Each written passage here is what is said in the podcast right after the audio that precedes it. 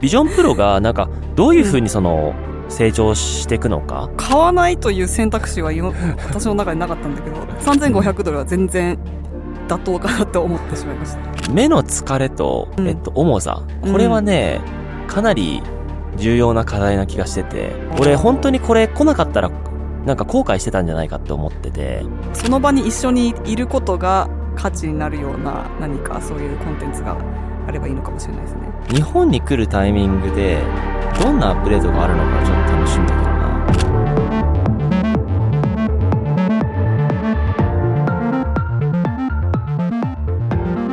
な。ペルソナポッドキャストという定義は多分初じゃない、うん、世界で、ね、日本でもあんまないんじゃない？日本でもあんまないと思う。なんか結構アイジャスティーンとか、ね、うん、エムケービーエイチディー やってたけど、まあでもあれポッドキャストっていうかなんかみんなでフェイスタイムして、うん、そうだよね、ペルソナを試してみたいな。まあなんか本当にそれぞれのレビューのインサートとして、うんうん、使おうかなぐらいだったから、うん、ちゃんとなんていうのポッドキャストをするっていうのはないというかね。で、そう、これなんでか、なんでこうなったかっていうと、はい、ちょうどね、そもそもこのポッドキャスト始めるのをにじかんまえぐらいにやりとりして、うん、ポッドキャストやりませんかみたいな話になったと思うんですけど、はい、なんか、このVision Proのマイク、うん、音質が良すぎて、これ普通にポッドキャストマイクだぞと。うん、ね。そういや、あの アイフォンフィフティーンプロ が出た時も、ゆかさんとやったなと思って。確かに。これはもう定例化してる感じ。前回はあれですね、Apple 本社でやりましたからね。そうそうそう。Apple 本社でやって、まあ、すごくね、多くの方に見てもらい、聞いてもらえたし、うんうん、ポッドキャストそうなんかいいなと思ってて、なんか継続してやっていきたいなっていうタイミングと、やっぱ Apple Vision Pro で、うん、その語る相手が欲しいと。ね、大事、大事。まあなんかね、YouTube ね、お互い多分いろいろもうコンテンツ出して、しっかり準備してね、配信したものはあるけど、うん。こうやってダラダラと、まあお話しするっていうのもね、そうそうそう、持っといていいかなと。だし、ペルソナだし。ペルソナで語りたい。そう、あ、でもこれ一応、Spotify とか Apple Podcast、いわゆる音声だけで聞く人と、で、YouTube のね、その、うん、チャンネルで見る人がいるんだけど、はいはい、今回は動画で見ることをお勧めしますよね。確かに。この、Vision Proの。不気味の、不気味の谷から。ねえ。これでも近い方がいいか。なんか私今、すごい、あの、角度を変え、ウィンドウの角度を変えたら私が、の顔の角度が変わっちゃった気がする。なんかすごい下からのアングルになってた。ごめんなさい。すごい。面白い。でもさ、ちゃんと影がさ、この角度すごくない？確かに。ちゃんと、なんか、レンブラン、レンブラントライティングではないけど。なんか照明みたいなね。陰影がね、できてますよね。これでもベータですからね。そうなのよ。そう、ちょっと不気味なんだけど、でも、うん、すごいよね。すごい。この表情がやっぱ、めっちゃ見える。これさ、俺もう感動しちゃってなんか、どうなってるんですかアップルさんって感じなんですけど。ね、まあ今日はね、でも本当そういういろんな話をできたらと思ってて、はい、まあちょ単刀直入にそっから行くんじゃなくて、うんうん、まず、あの、ちょっとスクリプトというかね、原稿っぽい、あのテーマをね、準備してるんで、はい、話しましょう、まず。これ、今回、あれじゃないですか。ユーエス だと、ゆかさんよんせんドルぐらいでした？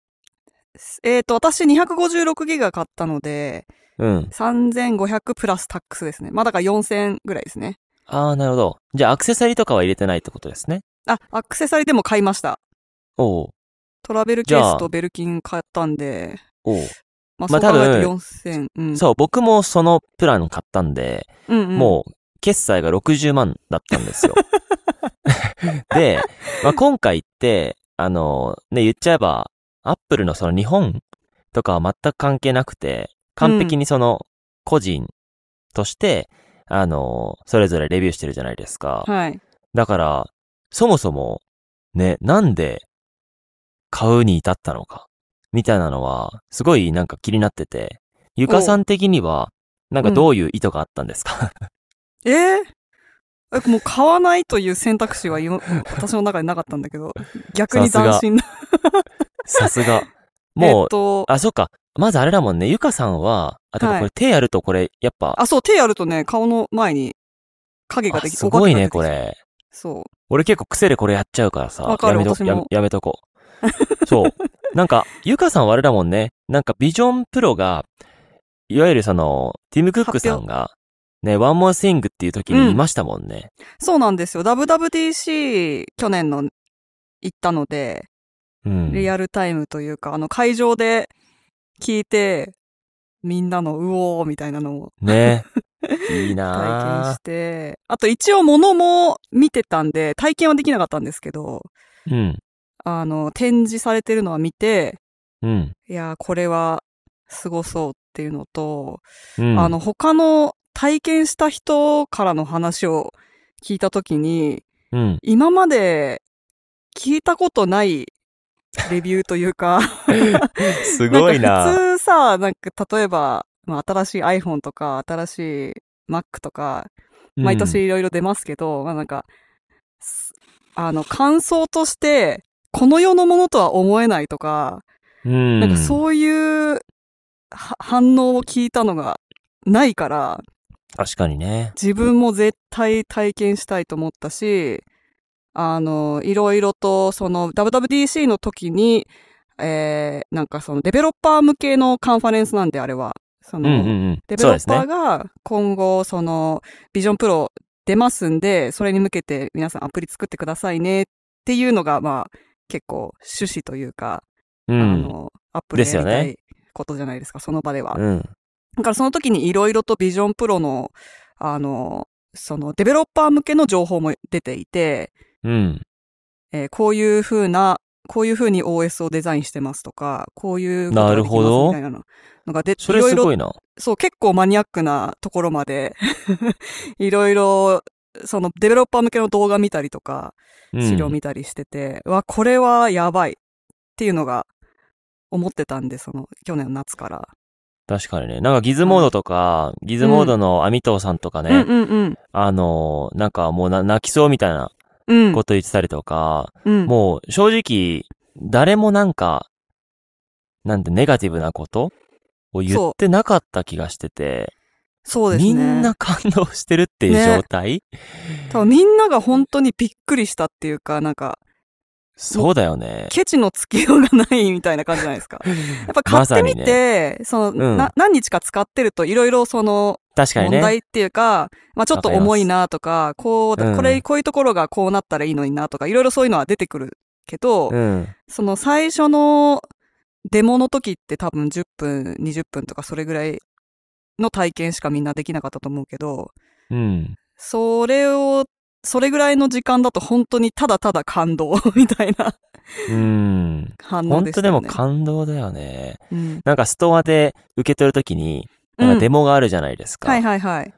僕はねもうそれが初めての対面だし、うん、それが初めての体験なので、うん、正直ねあの寝てなかったんですけどあのデッドラグもあってうん、うん、もうね感動しましたよおもうなんかもう言いまくってるからさちょっとあれだけど感動したよね、うん、こんな俺言うてもねあのいろいろと製品レビューしてたりとか、うん、あの動画ずっと作ってますけどにじゅうろくねんかんで一番、うん、なんかこの本当に未知のプロダクトと遭遇した感じ、うん、その感覚がちょっと忘れなかったというかそうですよね確かにえげついえげつい。Apple Vision Pro。まあならね、デモでは何を見たんですか？うん、ああ、まあ基本は操作。基本は操作と、うんうんうん、基礎操作と、あとはイマーシブコンテンツか。Apple ティーブイ とかのイマーシブコンテンツ。うんうん、で、なんで感動、プラスで感動したかっていうと、僕、にせんにじゅうさんのシネマティックリールみたいな感じで作品集まとめてて、はいはい。その、えっと、エムはちじゅうさん っていうのかな、あのアーティスト。その音楽が、うんApple ティーブイ のまとめで使われてて、へー。もう俺何百回も聞いた音楽がそこで、そこでなんて言うんだろう、見たから、うんうん、もうなお、なお感動しちゃって。うーん。っていう感じでした、デモ、デモではね。なるほど。そういうちょっと個人的な刺さる部分もあったんですね、うん、刺さる部分もあり体験としてもすごいし、うん、隣にいた人たちもみんななんて言うんだろう、驚いててうん、まあそりゃそうだよなというところはあるかな。うんうん。そう。で、まあなんかね、こうやって褒め、褒めようと思えばいくらでもできるんですけど、うんはいね、せっかくだったらね、使っ、もう多分使ってみっかぐらい経つと思うんで、そうですね、まあリアルな話もできたらと思うんですけど、ズバリ、この日本円で約ろくじゅうまんの価値はありましたか、はい、ゆかさんは。いやー、考えてたんですけど、あの、はい、まあ、ちょっとろくじゅうまんえんっていうと、本当なんか若干フェアじゃない気もするんだけど、円安もあるから。ああ、そうだね、そうだね。でも、一旦さんぜんごひゃくで考えると、うん。あの、私の今使ってる MacBook エムワンマックス、うんうん、MacBook Pro じゅうよんインチ。これも多分、いくらしたっけ ?よんせんドルぐらいしたいと思います。うん、まあ、ピーシー ですね、もうほぼね。そう。で、使ってる、えっと、家でいつもダブルディスプレイで使ってるんですけど、スタジオディスプレイとプロディスプレイ エックスディーアール があって、うん、プロディスプレイ エックスディーアール だけでももうごせんドルなんですよ。うん、はちじゅうまんえん。で、スタジオディスプレイも、まあ、せんごひゃくドルぐらいで多分にじゅうまんちょいぐらいするじゃないですか。うん、で、あと、iPad。もういろいろいっぱいいろんな種類持ってますと。で、さすが。あとプロジェクターも結構いいの持ってて、おーおーおー、あれもあの X 気味の多分にせんドル、にせんドルぐらいしてたと思うんですけど、うん、なんかそう考えると、なんかこんなにいっぱい持ってるものを、なんか全部なくせるかっていうとそうじゃないかもしれないけど、多分これ全部はいらないなっていう感じ。うん、ビジョンプロがあれば。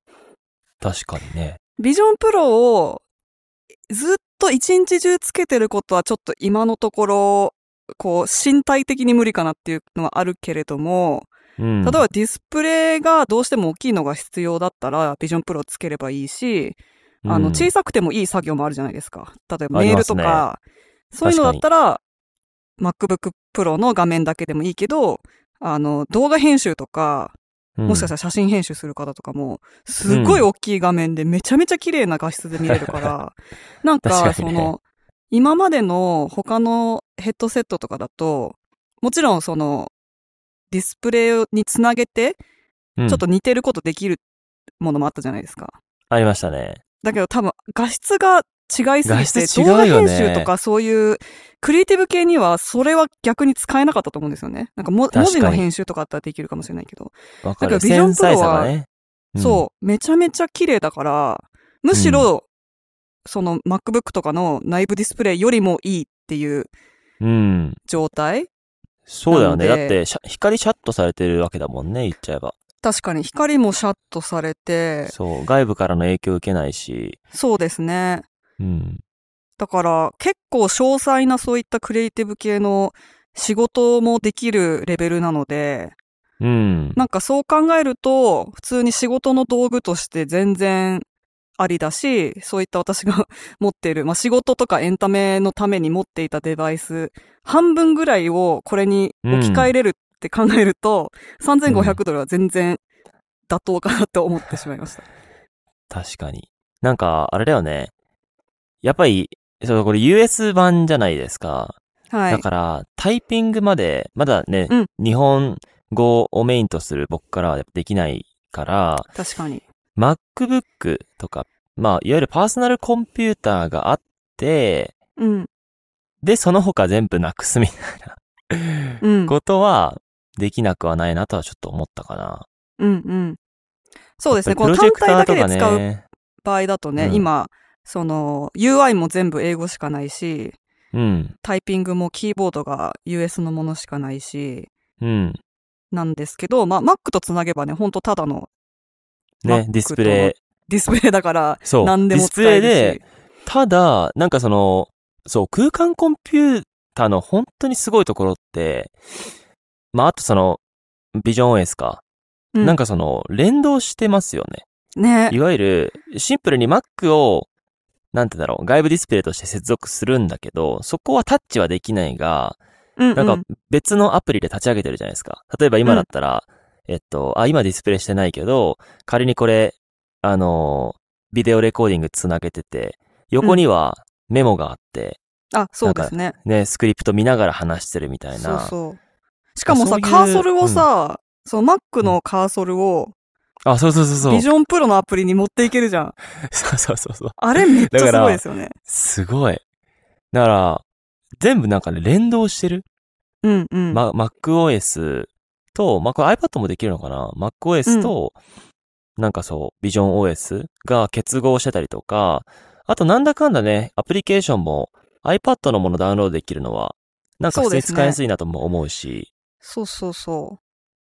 意外と僕は ユーエス、うん、ユーエス キーボードでもいけたかな、うん、って感じかな、うんうん、今のところ。なくても。そうですね。結局、その、複雑な、めっちゃタイピングしなきゃいけないみたいな作業だったら、うん、どっちみち Mac とつなげる感じになると思うんで。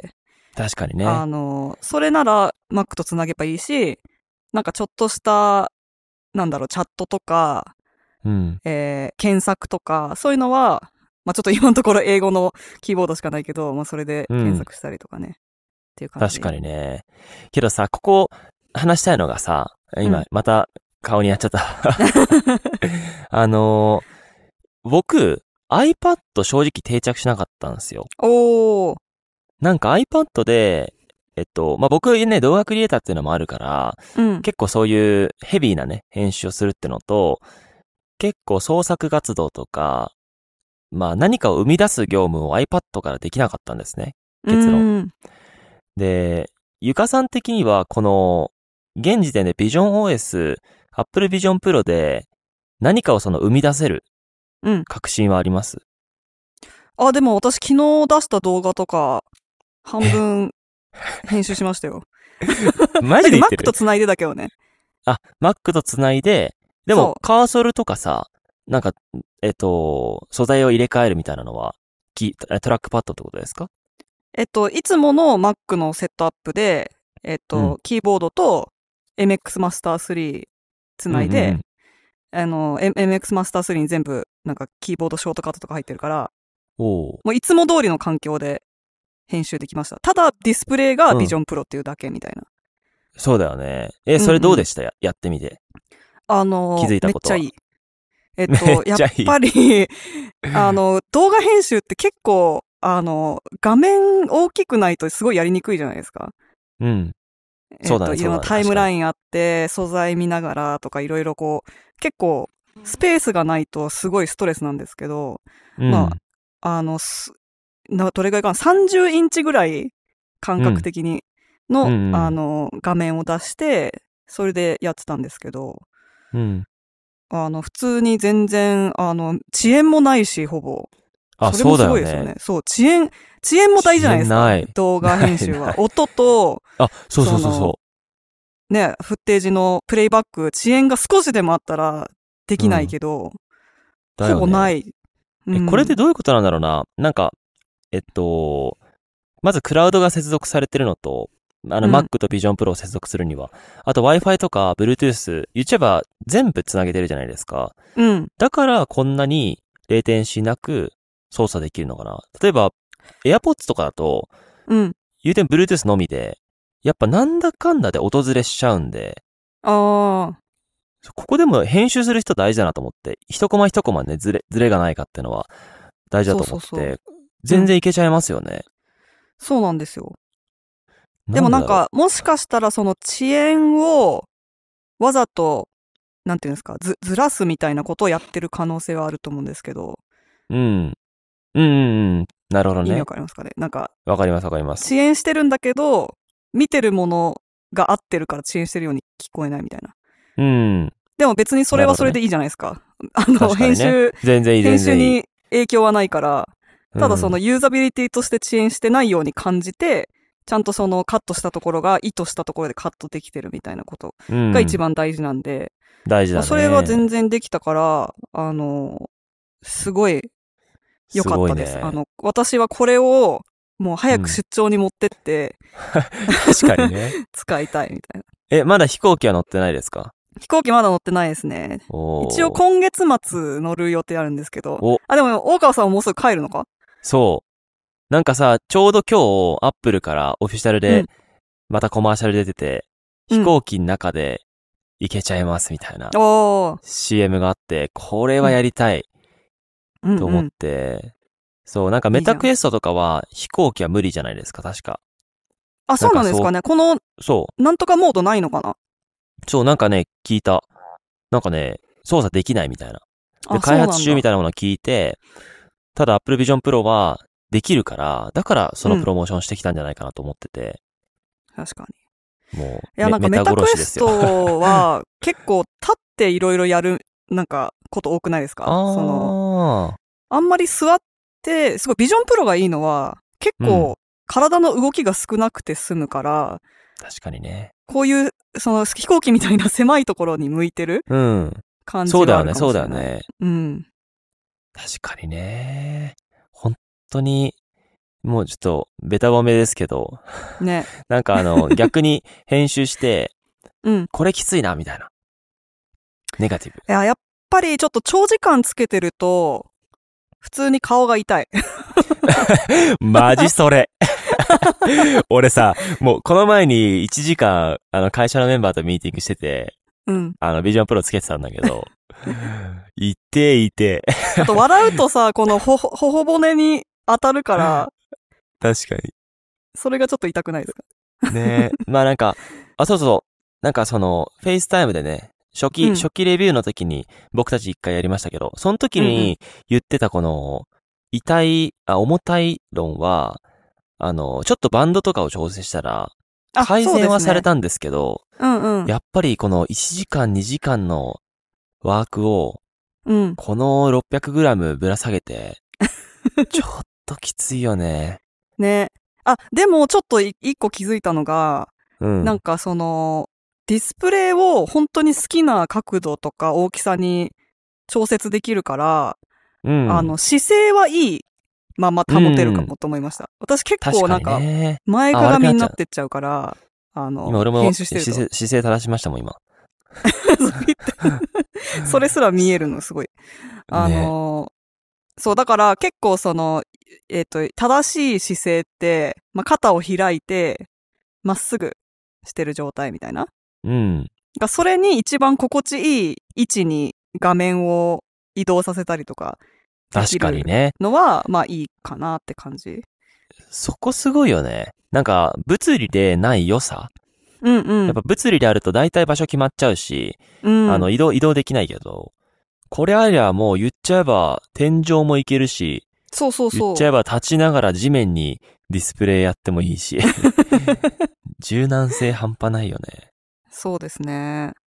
あと近づけても、なんかすごくさ、近づけるとさ、うん、高繊細な感覚がわかりますよね。うん、あ、特に。そうそうそう。なんか本当に、ここにあるみたいなんだよね。ね。本当にあるんだよね。なんか奥行きもさ、うん、あるじゃん。本当に空間でさ、ワン、ツー、スリーとなんか、あ、そうそうそう、レイヤーになってる感じ？そう、レイヤーになってる。うんうん、だから、マジで空間、コンピューターじゃん。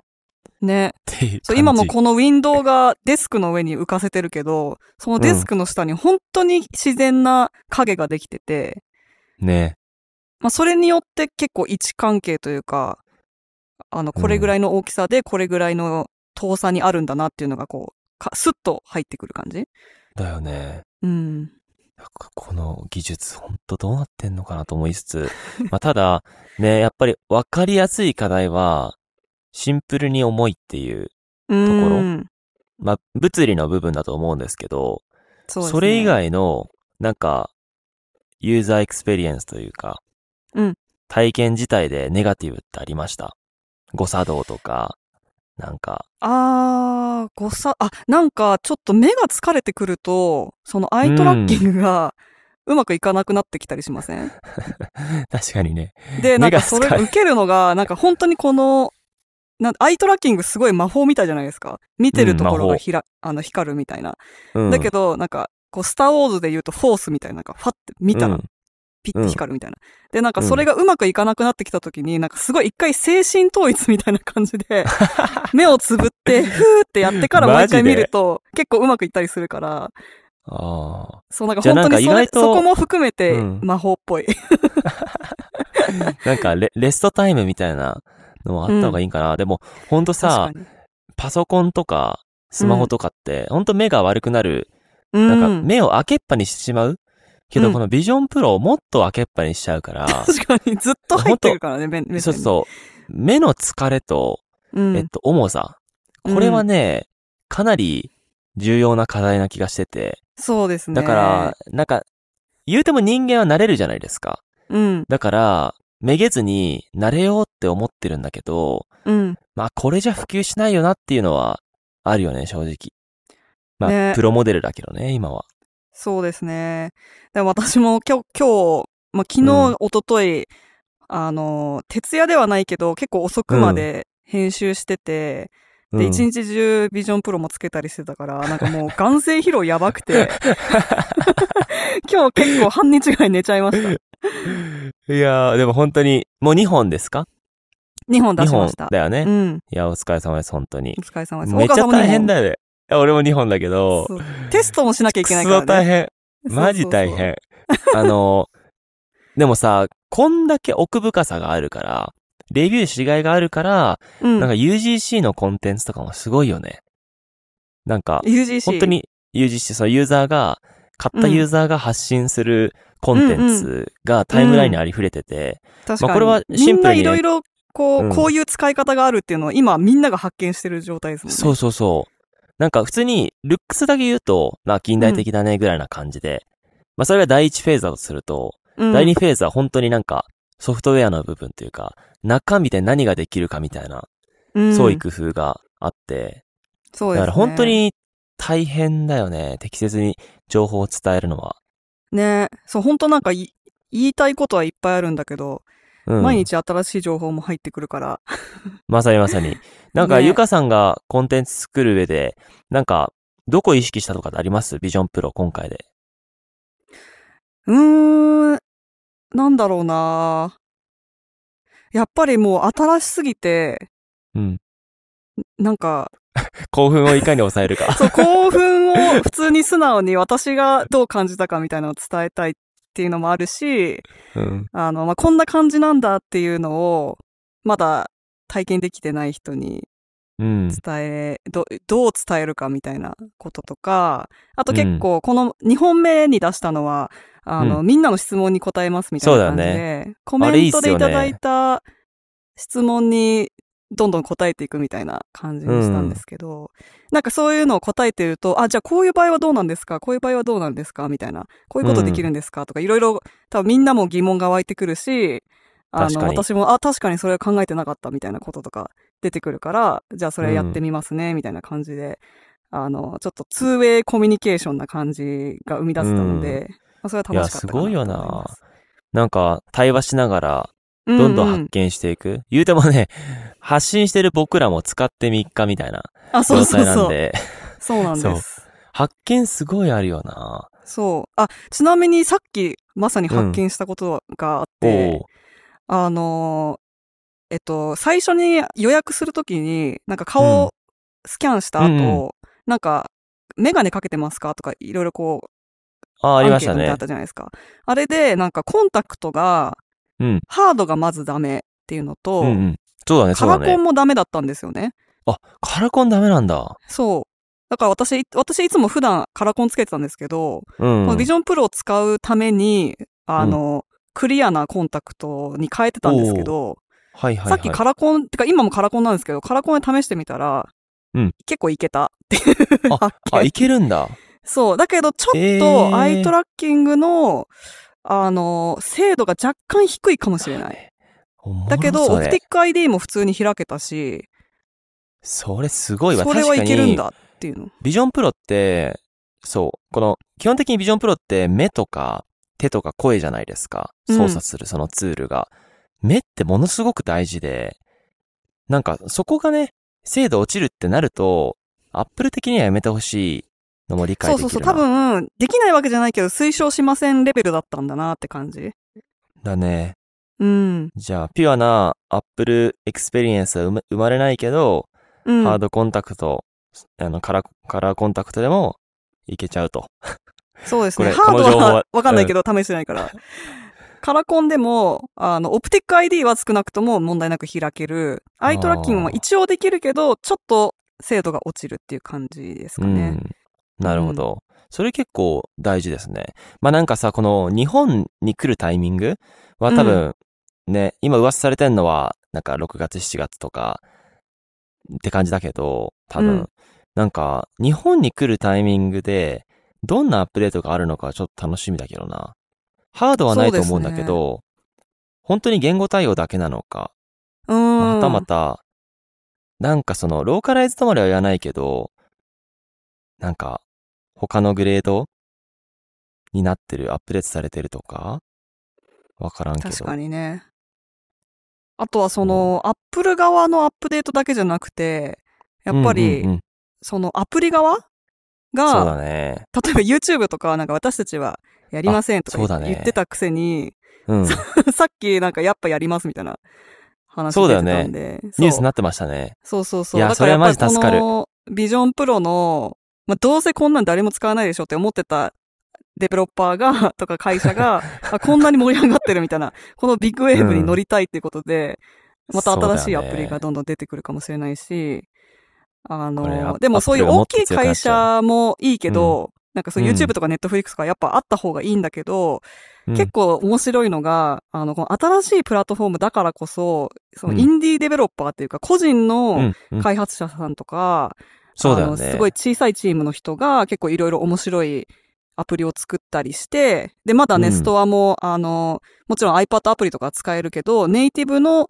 スペシャルアプリみたいなのが今ろっぴゃっこあるっていうことなんですけど、うん、すごい。あの、そういうところに出してくる。まあ、ろっぴゃくぶんのいちみたいなことで考えると相当ね、すごい小さい市場、ね、今までのアップストアに比べると。まさにまさに。なので、そこで頑張って、結構、あ、あの、面白いものを生み出したりとか、うん、あの、有料アプリで結構儲かったとか、なんかそういう話が出てくると、うん、すごい、そうだよね。またプラットフォームとして面白いなと思いますね。まさに。iPhone が普及したのもね、まさにそのアプリケーションの、まあ、エコシステムとか、うんうん、まあ、Uber もしっかりだし、あの、Google マップとか。そうそうそう。やっぱそのね、体験があると、全然違うよね。うん。けどなんか今その使ってて、ゆかさんが使ってて、これは欲しいんだけどないっていうアプリは何になります？えーっと、なんだろうな。まあ、YouTube。でも YouTube もね、一応、サファリとかで見れますもんね。うん、見れる。見れるけど、なんか俺、うん、調子悪い。あ、本当？うん。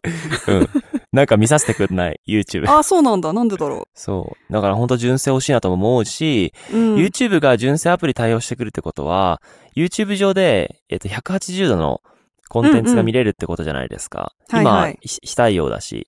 実質見れるのは、うんね、Apple ティーブイ のイマーシブぐらいなので、うんうん、ね、本当はね、今回この、えっと、アメリカ旅は、キャノンさんのね、あの ブイアール コンテンツの制作も兼ねてだったんで、うん、やっぱその僕からすると、やっぱりそこは対応してほしいなと思うけどね。そうですね。いや、でもなんかその、対応がその、誰が対応するかは別として、あの、イマーシブコンテンツを作ってみたいっていうのはありますよね。この画質っていうか、うん、あの、Apple ティーブイ レベルの画質だとちょっと機材高いかもしれないけど、あれやばいよね。まあ、さんびゃくろくじゅうどカメラはすごいアクセシブルになってるから、うん、普通の人でもね、そうだね、ものすごくいいものを買えるようになってきてるんで、うん、なんかそういうのを作ったりとかできたらいいなって思います。確かにね。やっぱ、ゆうかさん YouTube で発信してるから、なんかさんびゃくろくじゅうどないしはひゃくはちじゅうどで、うん、なんかどんなコンテンツ作りたいです？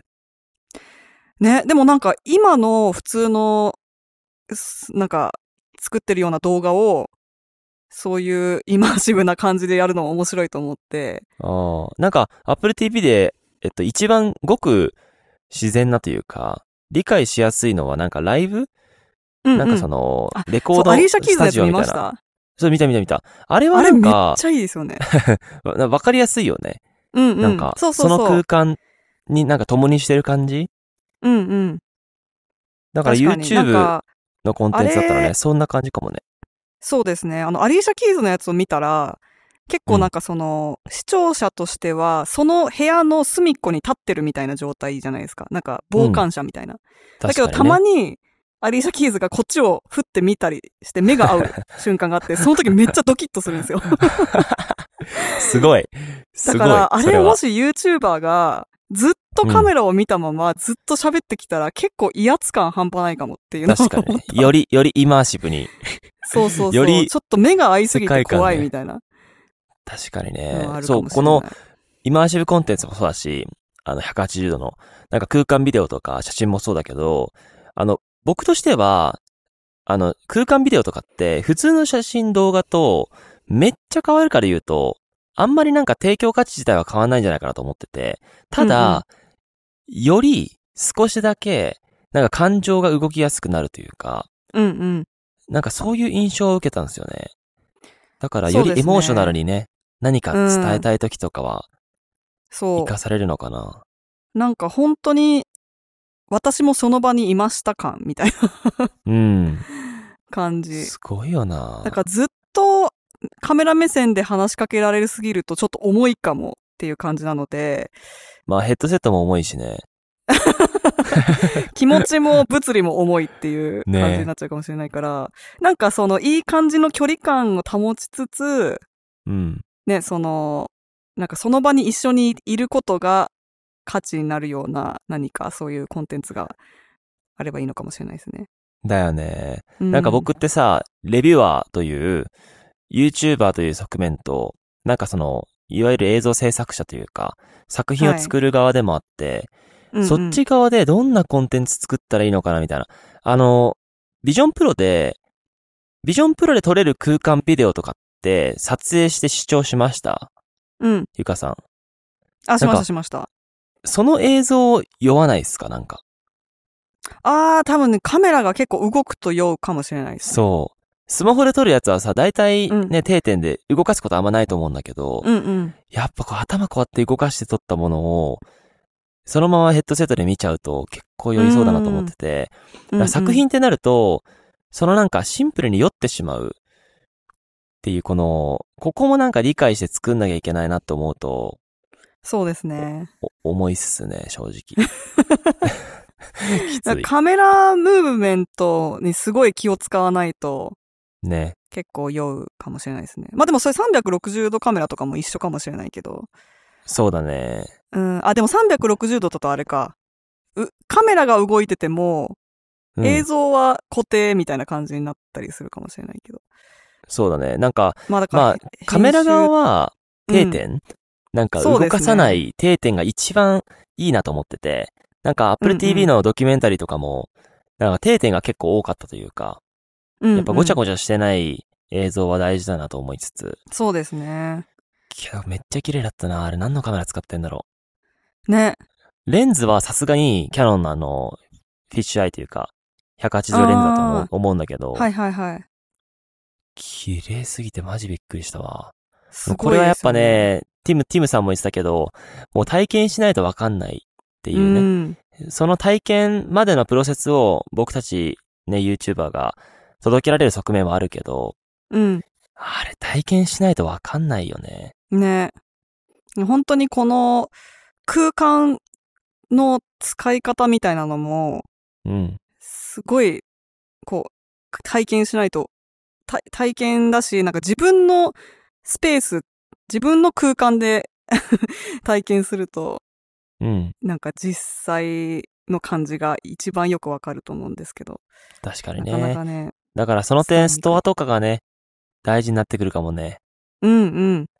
そう、ただまあなんかやっぱ使ってみて、まあ編集も僕しましたし、ただやっぱりなんかヘッドセット外して、Mac でちょっと操作をした時の、うん、なんか何もない感じもう、すごいいいなと思うし、うん、だから、そう、編集のためのワークスペースをちょっとさ、作ったりしてみたんだけど、さっき、あの、インスタでちょっと僕たち絡みましたけど、はいはいはい。あれって、言っちゃえばその、もっと画面の情報量が必要な時に活かされるんだけど、うん、結構編集時とかってシンプルなんですよね。うんうん、もう本当にシーケンスに向き合って、うん、なんか、著作権フリー音楽と、インスピレーションと、アドビプレミアプロって、常になんかごっちゃごっちゃ移動するもんじゃないんで、うん、だからシンプルに画面の情報量を必要としている業務とか、なんか、あとはシンプルエンターテインメントとしての楽しみ方に比重が多い人は、マジ買えって感じですね。それ以外はね。大川さん的にはそのろくじゅうまんはど、うん、どうなんですか？いやもう、余裕っしょ。余裕っしょ。もうこれペイでしょ。完璧に。もう俺は最初のあのストアで、うん、なんか寝不足？寝てない、うん、かつすごいなんかビクビクしてたと。まあ入れなかったらどうしようとかね。うん。いろいろリスクあったんだけど、もうすべて吹き飛んだ。あの体験をして。でもね。イマーシブ見て。俺本当にこれ来なかったら、なんか後悔してたんじゃないかって思ってて。うんうん。そう。もう本当にそれを感じさせるバリューでしたよ。今回のこのVision Proの体験は。うんうん、本当に良かった。そうですね。なんか私たち、こういう後悔、うん、iPhone、初代 iPhone はちょっと若すぎて経験できなかったじゃないですか。うんね、まあちょっと、大川さんと私、若さが全然違うんだけど、それでも、私も初代は経験できなかったので。ね、うん。そ、確かにね、こうやって、なんか情報がしっかり得れるようになって、うん、いわゆる テ, テックに対するリテラシーも多少ついてきたタイミングで、うん、ね、ビジョンっていうファースト製品をね、使わせてもらうのは光栄ですよね。うん、ね。いやー、最高。じゃあまあ結構ポジティブ、現時点でのネガティブ。まあでもネガティブはそこまで、あでも重さとか目が疲れるっていうのは、うん、まあ強烈だとはいえ、やっぱりエアーですかね。けど最後にそう、このビジョンプロがなんかどういうふうにその成長していくのか、うん、なんかゆ、ゆかさん的予想、いいですか？はい。いやなんかこのビジョンプロなんか結構大きく見えると思うんですけど、うん、よく見るとこのライトシールを外して見ると、このコンピューター部分ってすごい小さいんですよね、すでに。うん。えっと、厚さ、厚さどれぐらいかな？ さん、さんセンチ、にてんごセンチぐらいかな。うん。すでに結構薄いから、うん。これ以上小さくできるのか不安になりました。ああ、なるほどね。すでにすごい。っていうのが思うのと、あとまあちょっと減らせるとしたら、この外の画面を減らすことはできると思うけど、うん。うーん、なんかそんなに、こう、これ以上、うん、今の技術では無理なんじゃないかと思ってしまって。おー、なるほど。うん。面白いな、それ。確かに。いや、これ以上どうやって小さくするのか、すごい、楽しみですけど、もうそれこそ物理の壁にぶつかるんじゃないかと。まあ今まさにありますもんね。アップルが頑張って作った現在地点として、空間コンピューターのサイズ感としては、まあバッテリーも逃がしてるしね。うんうん。あと、そうそうそう。やっぱりこの、ここまでいい繊細な体験入れるっていうのは、光をシャットしてるからで、シャットするための構造とかもね、考えなきゃいけない意味で、フェイス、フェイススキャンをしたと思うんだけど、やっぱこの、ね、なんて言うんだろうな、フード？光を遮る、いわゆるエクスリアルとか、うん、あの、レイバンストーリーズとか、あの、うん、やっぱり普通にメガネじゃないですか。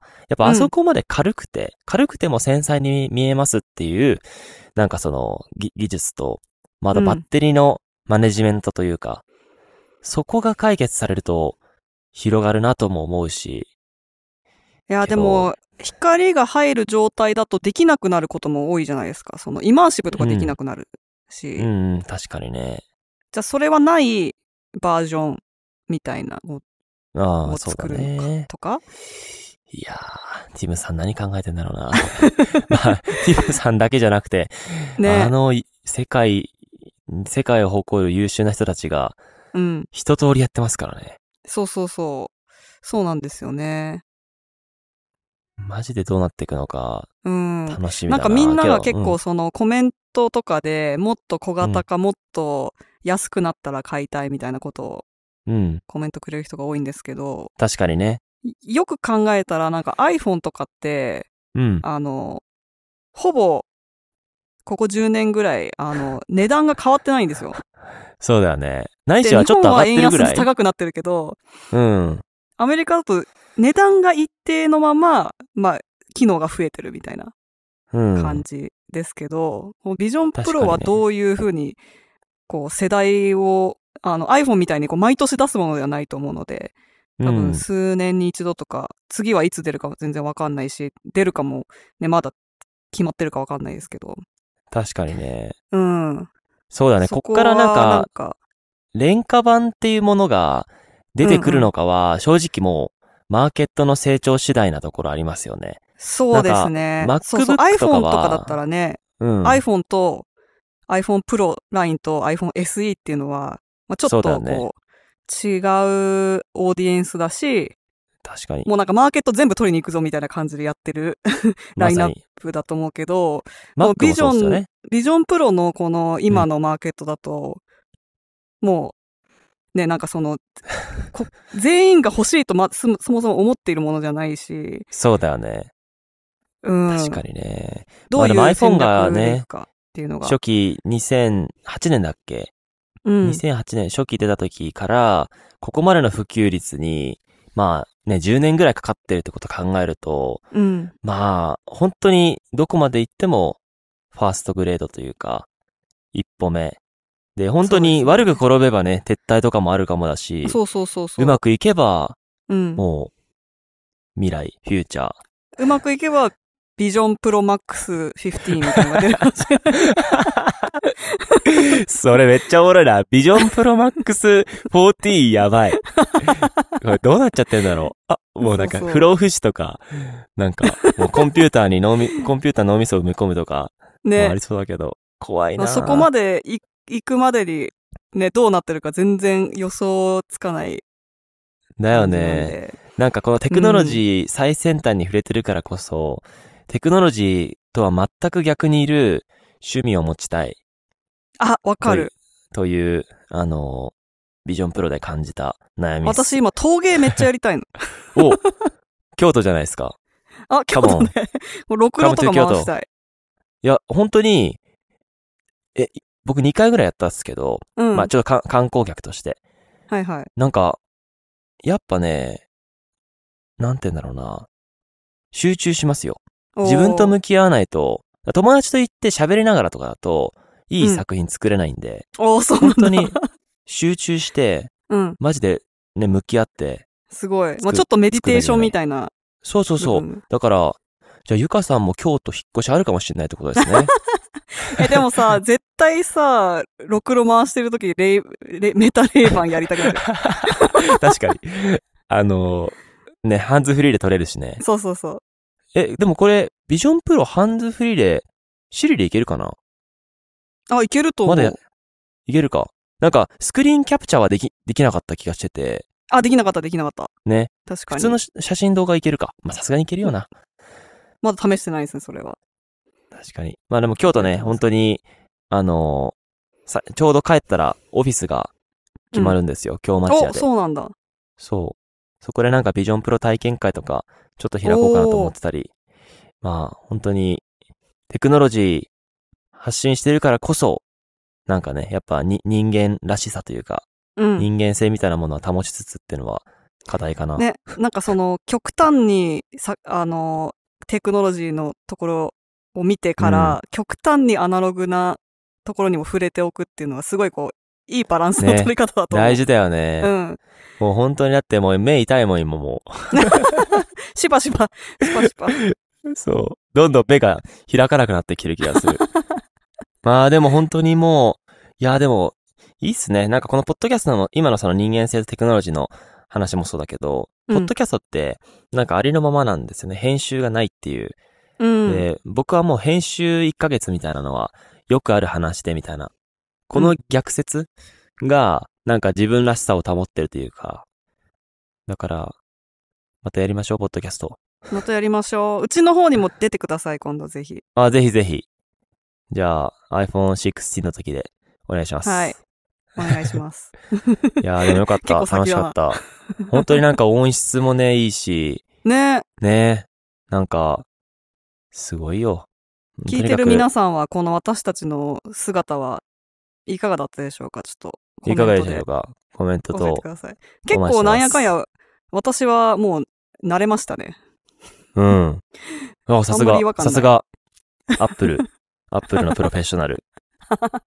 あとなんかレ、レーテンシーないよね、本当に。そう。本当口の動きとか。どうなってんだろう。あんまレーテンシーないから、それもあってあんまり違和感ないのかな。本当に、本当になんか、うん、オンラインってやっぱり、なんていうの、リアルに勝らないというか、けど、割といいとこいる気がするな。今回のポッドキャストもすごいシームレスだったし。うん、うん、うん。めっちゃいい。ね。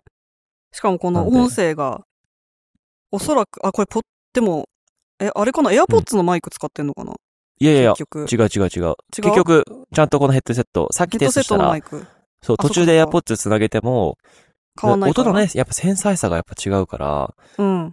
これは、ペルソナポッドキャスト流行っちゃうかもしれないですね。ね。なんか下手にマイク使うより、あの、で、絶対に顔の横にくっついてるマイクを使った方が、ね、そう思った。綺麗な可能性ある。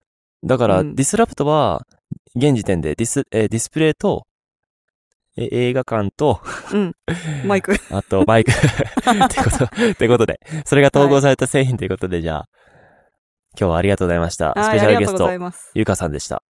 ありがとうございます。ありがとうございました。手打つかな。バイバーイ。バイ。